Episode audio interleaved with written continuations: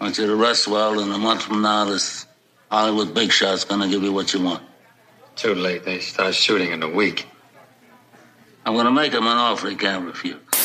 Un moment d'anthologie pour le film qui a marqué des générations d'amoureux du cinéma et qui, encore aujourd'hui, cinquante ans après sa sortie, est toujours considéré comme l'un des plus grands films de l'histoire du septième art. Une promesse, celle d'un parrain à son filleul, faire une offre qu'on ne peut pas refuser. Une de ces promesses comme on peut en entendre et qui souvent reste sans suite. Sauf qu'ici, le parrain n'est pas vraiment du genre à lancer des paroles en l'air, non, pas vraiment, car il n'est autre que Don Vito Corleone, patriarche d'une des plus grandes familles de la mafia américaine, et nous sommes le jour du mariage de sa fille Connie. Or, comme tout Sicilien qui se respecte, en pareil jour, il ne peut refuser de rendre service à qui le lui demande. Et la demande vient de son filleul Johnny Fontaine, et un crooner sur le déclin qui rêve de faire carrière à Hollywood, sauf qu'un certain producteur lui met des bâtons dans les roues.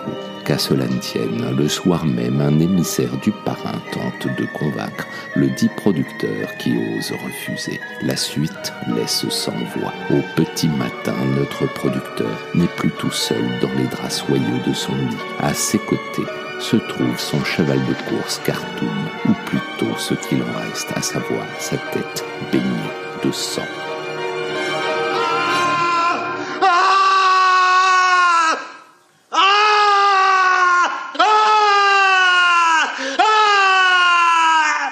Dire que ni Francis Ford Coppola, ni Marlon Brando, ni même Al Pacino, alors inconnu du grand public, n'étaient les premiers choix du studio pour le film Le Parrain.